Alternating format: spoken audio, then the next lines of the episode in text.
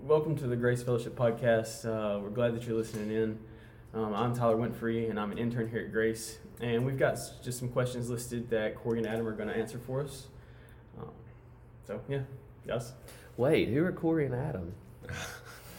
I've heard, I've heard of them. Uh, Adam is a, Adam is a cool, like the coolest dude I know that you can find playing at some really good restaurants on the weekends, and uh, a guy who loves his neighborhood and his family, and uh, serves his church well. That's what I know about Adam. Wow. All right, Corey. well, well, like to follow that up. Uh, Corey's just some guy uh, that, that happens to be here. uh, Corey, uh, Corey's been on staff here at Grace Fellowship uh, ever since the beginning of the year, and he brought COVID with him, and uh, Mhm. we've never been the same. That's right. Like, no, Corey's been here since uh, since January, and um, it's a great time to start at a new church, right? And try to get to know people and It's been a Uh, but we've been really blessed to have Corey on staff with us uh, since January and just had a new baby, right? Yeah, yeah, two month old. That's the third for us, and uh, we uh, we don't sleep much and are a little crazy. So, um, but yeah, that's who that's who we are, and uh, and I think we we saw some posts. Uh, is what kind of provoked this whole uh, idea for podcast. We we saw some posts on social media about worship, and uh, and I know that uh, in coming to Grace Fellowship. Uh, I saw worship, uh, understood worship a little differently, uh, maybe than Adam did, and he has helped in shaping my understanding of biblical worship. I think one of the first things we went through in Home Bible Fellowship when I came on staff here, uh, we didn't get very far into it, did we? I think we did. uh, we- had planned to do eight weeks uh, in uh, looking at worship and you know what what the Bible said about worship, and I think we got maybe two weeks into that before we had to shut everything down for yeah. COVID. So hopefully we can pick that back up because I felt like we wrote some pretty good Bible studies for that, or so Yeah. we never got to use them. So I hope we can pick that back up uh, when we're able soon. Yeah. For, for sure, for sure. And um, those studies were awesome, and I kind of like want to get into the conversation of like what the studies were going into of what worship is, and kind of like what the two different kind of types of worship we see is like personal worship and corporate worship. Um, like just diving in, like what so what is the big picture of worship? Um, like what's the big idea behind it? What is it, and why do we do it? Is it a command or a privilege or something else entirely? All right, so uh, I like to use this quote by uh, Bob Kauflin, um, who wrote one of the best books on worship that uh, that I've ever read. It's called Worship Matters, and uh, Bob Kauflin is uh, director of Sovereign Grace uh, Music in Louisville, Kentucky, and uh, he says this in his book Worship Matters. He says, uh, "Worship is our humble, constant, appropriate, glad response." To God's self revelation and his enabling invitation. Mm. Um, It's so loaded. That's loaded, man. There's a lot in there. Let's see. Humble, constant. Mm. I mean, all the time. Constant. Appropriate. Okay, so that's a that's a big word. Appropriate for the, you know, the time, the place, the people, the Mhm. gathering. Glad, uh, joyful. Um, you know, worship's not, you know, joyful. Even in sorrow, you know, we can find joy, right? Um, glad response to God's self revelation. So God is constantly revealing Himself to us through His Word, um, through nature, through all the things that you know. Uh, Romans one says that you Mm. know he the way he, he reveals Himself to us. Um, so He's constantly revealing Himself to us, and and it's our response, and our response should be all those things: Mhm. humble, constant, appropriate, glad. And He's inviting us. He's inviting us to be in relationship with Him and to interact with Him and uh, not just to know him from afar, but to know him truly, uh, intimately, closely. Hmm. Yeah, like so. I love that, uh, and I think we could probably spend the entire podcast just unpacking Kauflin's definition. But then we would Mhm. probably just end up talking about his book, and uh, I guess people could read it if they if they want to do that. Um, but that that's such a good definition. One of the uh, one of the things that I think sparked this podcast was, like I said, seeing on Facebook people talk about the songs we sing in as as worship to God in the church, and uh, and so just uh, you know, there was kind of talk about do we sing uh, this songs that these people write or these people write, and I think you know I don't mind saying the names, but like Bethel or Hillsong or or some of these different people, or you know we just stick to uh, traditional hymns um, and that kind of thing, and so. Um, I know when I came on staff here, uh, I was I was probably more more broad in uh, the songs that I, I, thought would be good in uh, corporate worship, and I know you've helped shape my understanding of that, and uh, and so maybe maybe Adam just share with us a little like what what your thoughts are when it comes to uh, corporate singing as worship to God. Uh, those type songs, those, those those things that we um, songs that we use in corporate worship. Why, why do those matter? And what would you say, like, how do you go about picking songs? Yeah, yeah. All right, so if you know me, um, you know one of my like probably my favorite thing in the world is to hear the the church sing together, and uh, I mean there's just nothing that brings me greater joy than standing with a congregation and extolling the wonders and uh, you know the character of God uh, together in song. You know, specifically, I'm, I'm a musical guy, so I like I like music, and that's a you know it's definitely a biblical way to express our worship to God. I mean, in the Psalms, in the Psalms alone, there's over 50 direct commands to sing. Mm. Like, I mean, direct commands. So I mean, I think Tyler, you said earlier, you know, is it a is it a how'd you word that? Was it is it a command is or it, privilege or something else? is it a command or privilege or something else entirely? Well, it's both. It's a it's a privilege, obviously, but it's also a command. I mean, we sing because uh, in the Psalms, I mean, over fifty times directly, it commands us to sing. Mm. You know, so um, you know, and there's no there's no um, getting out of it for for you if you feel like you don't have a good voice, right? You know, like you're like, well, I'm not a really good singer so uh, I, I, don't need to sing or I could do something else. There's really no getting out of it. And you know, some of the most joyful you know people who I've known in my life who love to sing and love to sing to the Lord uh, in a congregation. Um, you know, they might tell you, man, they, they don't have the greatest voice, you know, but but it's just a it's just a joy to, to hear them express themselves uh, that way to the Lord together with the body. So um, you know, when we talk about songs and songs we use. Um, for worship and uh, how we come to the congregational time of worship when we come together with your church or whatever. Uh, there's so many songs out there. I, you know, if you go on um, ccli.com, which is uh, the Christian Copyright Licensing uh, International, uh, this is where you get legal uh, permission to use these songs in your in your worship service on Sunday. You, you pay a yearly fee, and um, but there's just thousands and thousands and mm-hmm. thousands of songs, and more songs are being written every day. And um, at one time in my life and in my ministry, like I felt like, you know, I probably did way too many new songs all the mm. time. You know, I was constantly going, "Oh, this is a great song. Let's teach this to our church." You know, and even now I'll hear a song and I'll go, "Man, that's a great song." Um, where ten years ago I might have taught that to my church the next week because I thought, "Oh, that's a great new song." Uh, now I'll sit on it a lot longer, mm-hmm. you know, just to you know think about it more and, and as well not to overwhelm the congregation. I think at one time in, in ministry like I, I felt like i taught too many songs and then a congregation can't really grasp on to mm. uh, that many songs at one time.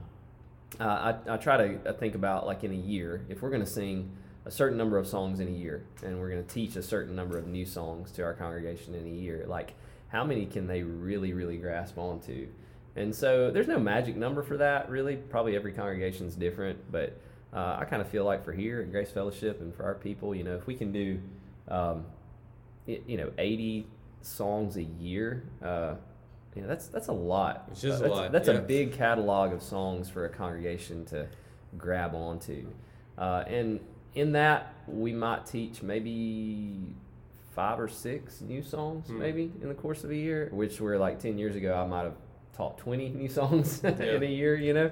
Uh, you know, with age comes wisdom, I guess. Um, so uh, there's so many songs out there, and, and, all of them are good. But if we're going to sing 80 songs, um, I said, well, I say all of them are good. Not all of them are good. There's some, there's some, there's some really bad, there's some really bad songs out there. You know, they think if they just mention God or Jesus, you know, that it's a good song. That's, but right. that's not the case. But if we're gonna sing 80 songs in a year, like you want them to be the best songs. And a lot of good ones are not going to get sung. Yeah, yeah, a lot of really good ones. It doesn't mean there's anything wrong with them or whatever. Uh, so I might hear some songs and go like, man, I really want to teach that to my congregation. But then, well, is it better than this song that we could Mhm. sing? You know, because we're going to put words on our congregation's lips, and that's what we're doing as pastors, as worship leaders. Um, anybody who stands on a Mhm. stage and leads the congregation on a Sunday morning in an element of worship, whatever that is. We are putting words on the lips of people to say to God. And what a huge like responsibility that is, That's right? Yeah.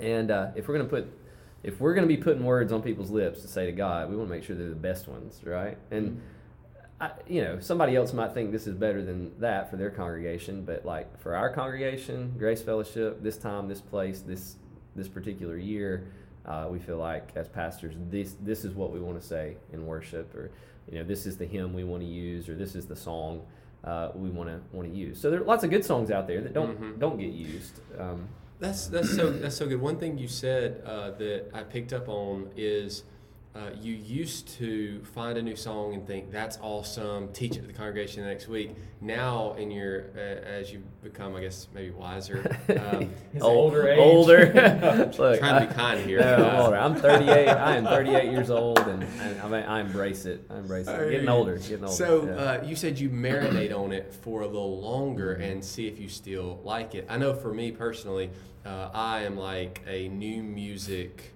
uh, junkie. Like I mean, the the most played uh, playlist on my Spotify is Discover Now. Uh, it's that one that's constantly rolling me new songs, see if I like them. And when I like one, I put it in my light and I'll listen to it sometimes when I work out and repeat. And what I've noticed is there are songs that I like at first. I'm thinking, man, this is an awesome song. We're not even talking about just Christian songs, just songs in general. Yeah. that Bob I- Dylan. Don't don't even get us started. Corey's 31 years old, and this morning just figured out who Bob Dylan was. Uh, and I've lost all credibility now for the rest of this fight. No. Um, but no, I, I, I find stuff and I stick it in there. But then as I listen to it over and over, I, I sometimes get with songs like, you know what, like I actually don't like what that song is sowing Yeah. uh, into my heart, Uh-huh. and so I take it out of there. And uh, and I do that quite often, but it makes sense. Like when you marinate on something for for longer, you kind of see where it's taking you, and so.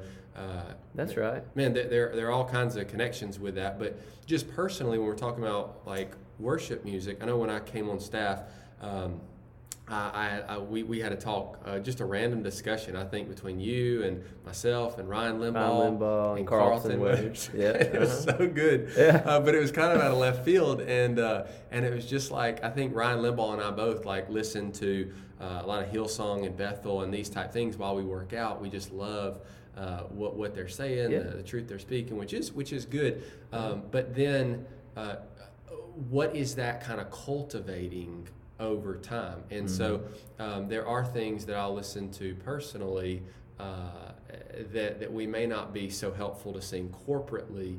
Um, and I, I think a, a big one on that, uh, just just I know this is kind of transitioning us um, to something that we wanted to talk about. What was just for like the you know there's this whole dynamic of me-centered songs versus God-centered songs, right? Right. And uh, and the me-centered songs, I think that's what people would say. But but what really we're getting at with the me-centered songs is I'm talking about my response to what God has done, right? Yeah. Which is good. Like Not we bad. should respond Not to bad. what God has done. Um, but but if I just take that over, if I carry that concept over in the way that I want to preach and I want to teach to people, I want to expose more to them and heavily to them of what God has done on their behalf, more than I want to hammer on their response and what they how they need to respond. Right? Absolutely, hundred percent, hundred percent. And like, so of all the thousands of songs there are out there, um, you find a lot, and I, I feel like it's getting better uh, with people who are writing good music for the church. You know, there's there's people out there that don't necessarily they write good songs like Christian songs or whatever, but it's not that they're necessarily writing it for the church to be sung. And then there's like people out there that their specific purpose is they're like, I write songs for the church to sing. You Mm. know, like they're hymn, hymnists. I mean, that's what, really what they are. Um, people, hymn writers. I mean, whether it's a what you would consider a hymn or not. I mean, they're hymn Mhm. writers. They're like, I write specifically so people can sing these songs in their church. Um, and there's there's just a lot of songs out there that really do focus on just just your response, just your personal feelings. I, I would say like. And feel, like, look, we're emotional people. We're emotional creatures. God made us with emotions, no doubt. And and I think a lot of times, especially in our corner of uh, Christianity or our corner of uh, our little tribe, our Reformed tribe, Yeah. we leave the emotions out a lot of times, Yeah. don't we? Yeah. I mean, I, I think we do.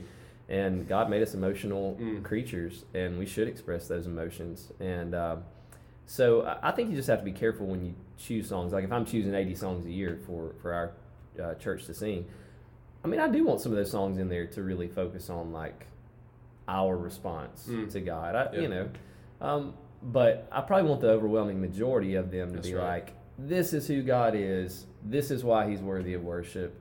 You know, not some. There was this kind of movement at the beginning of the 2000s that was like, let's sing songs to God instead of about God. Mm. There was kind of this worship movement.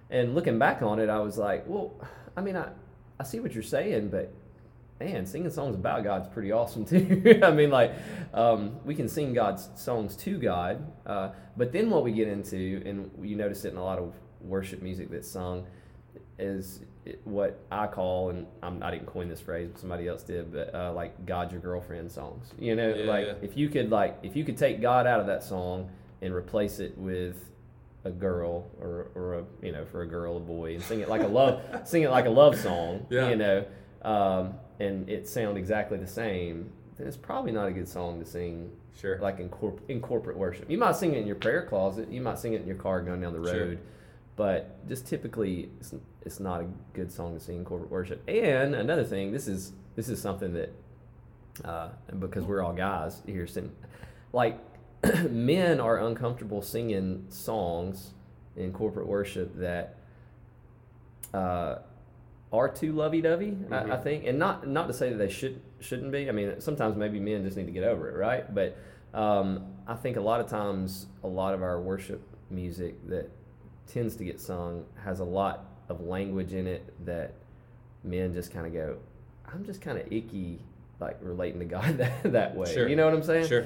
Uh, so I think we have to keep that in mind too. Um, there's lots of examples I could give of that, but I'll, I'll leave them out. You probably know what I'm talking about. but but uh, uh, so it's just really important when we're putting once again we're, we're putting words on people's lips, and Yeah. we want to make sure we put the, the, the best ones in the and and honestly like hymns are hymns are a great uh, place to go. I mean because they've stood the test of time, right? That's right. Yeah. So yeah, so the big idea there is, uh, and we, we try to do this in even in discipleship, put the focus on Christ, put the focus Mm-hmm. on uh, the gospel, put the focus on what God has done on our behalf, so that our people are moved toward Him. And yes, we we need to respond to that, uh, but our response. Uh, it pales in comparison to the, the finished work and what he has done on our behalf. And so we want to do that in our preaching, we want to do that in our discipleship, we want to do that in our singing. Um, Absolutely. so, so all right, we, we, we want to make this short, uh, purposefully short. So I think we got, I mean, we wanted to, wanted to try to stop in like a minute. So Adam, will you give us like a quick, concise, because I think, I mean, I, I want to know this, but I also, um, and I already know a little bit of this, but I think this would be helpful for people to hear. Um, you, you're our worship pastor. Uh, your, your, one of your roles is that you plan out and construct the worship service from start to finish every week. And you do such a phenomenal job at that. I've, I've said that over and over again. Like when I come, I'm just moved from piece to piece to piece in our worship service to exalt in what Christ has done and to look upwards and uh, and I'm moved. And so what what are what are some of the things that you do in doing that? I know that you could you could talk for an hour on that probably, but but just really quickly Yeah. as we finish, like how do you what what are the most important things and how do you go in constructing a worship? Yeah, man, I could talk for an hour on that Yeah. because I because I mean I really enjoy it. I mean it's the great one of the great joys of, of my job is to be able to sit there and pour over and give like devote big time to Mm. planning planning how we're going to respond to God as a congregation on Sunday morning, and I just I love it.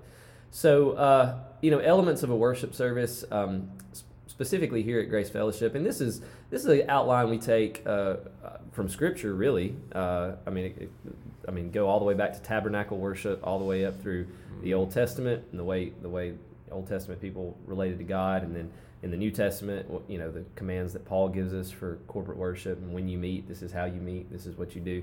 Uh, but Bryan Chapell has done a great job laying out, that all out in a book of his called um, Christ-centered worship. Mm. And as far as elements and things like that, we try to try to include those elements, which would be obviously singing. We're going to sing together. Uh, we're going to preach the word. That's that's n- number one, really. You know, we're, we're going to preach the word and, and say this is the word of God, and that's worship, right? I mean, Mhm. people try to separate the two. I always say like we preach the word, we sing the word. It's all it's all the same. That's You know, it's not like I heard people say like the worship sets the stage for the preaching, but no, it's not. I mean, it's all it's all it's all worship. It's all worship. It's all the same, right? Um, and uh, so we, we might include an element of a, we, we say profession of faith or an affirmation of faith, where we might um, pr- profess together uh, a specific scripture, or we profess together um, a creed, or uh, you know a part of a confession, whether it's the Westminster or London Baptist Confession or something like that, Heidelberg Catechism. We we use a lot of those elements where we'll confess those things together. Uh, might it might be a prayer, a prayer of confession, um, a corporate prayer of confession where we confess together. Um, uh, you know, we use things like the Valley of Vision, um, Puritan prayer book, a Puritan confession book, um, and uh, you know, uh, like pray, praying is a huge part of our uh, time together. We we try to plan either a pastoral prayer or a deacon might lead a prayer or something.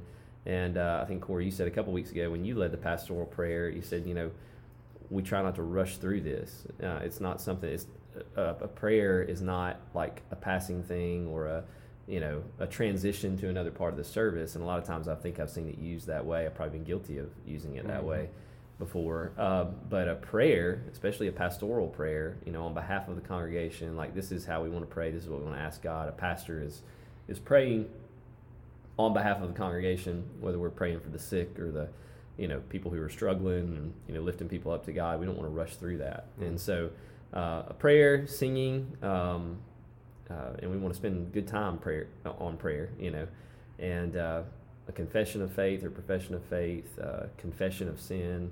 Um, you know, those are all elements of a worship service that we want to include here at Grace Fellowship, and and we want those things to kind of connect. I mean, some you know sometimes somebody might see a huge connection between those. They might go, "Oh man, this morning." Uh, well, uh, the morning that I can't remember who it was. Uh, I think uh, Aaron may have preached on the calling of Saul, Mhm. uh, and uh, our our confession that morning was from the London Baptist Confession, uh, and uh, on effectual calling. And so, I mean, there was a really big connection there. That's you know, sometimes you may not see a connection like that, but that's that's kind of our goal. That's what we want to do. That's good. That's awesome. That's awesome. And I just Mhm. want to thank y'all for taking time out of y'all's busy schedules and coming and talking about worship with me and the importance of it, and even the differences between personal and congregational worship. Um, it's been super good, super awesome. I know I've been edified by it, and I pray that those of you who are listening have been as well. Um, and I can't wait for the next one, what we're going to talk through next. So, All right, thanks. Yeah.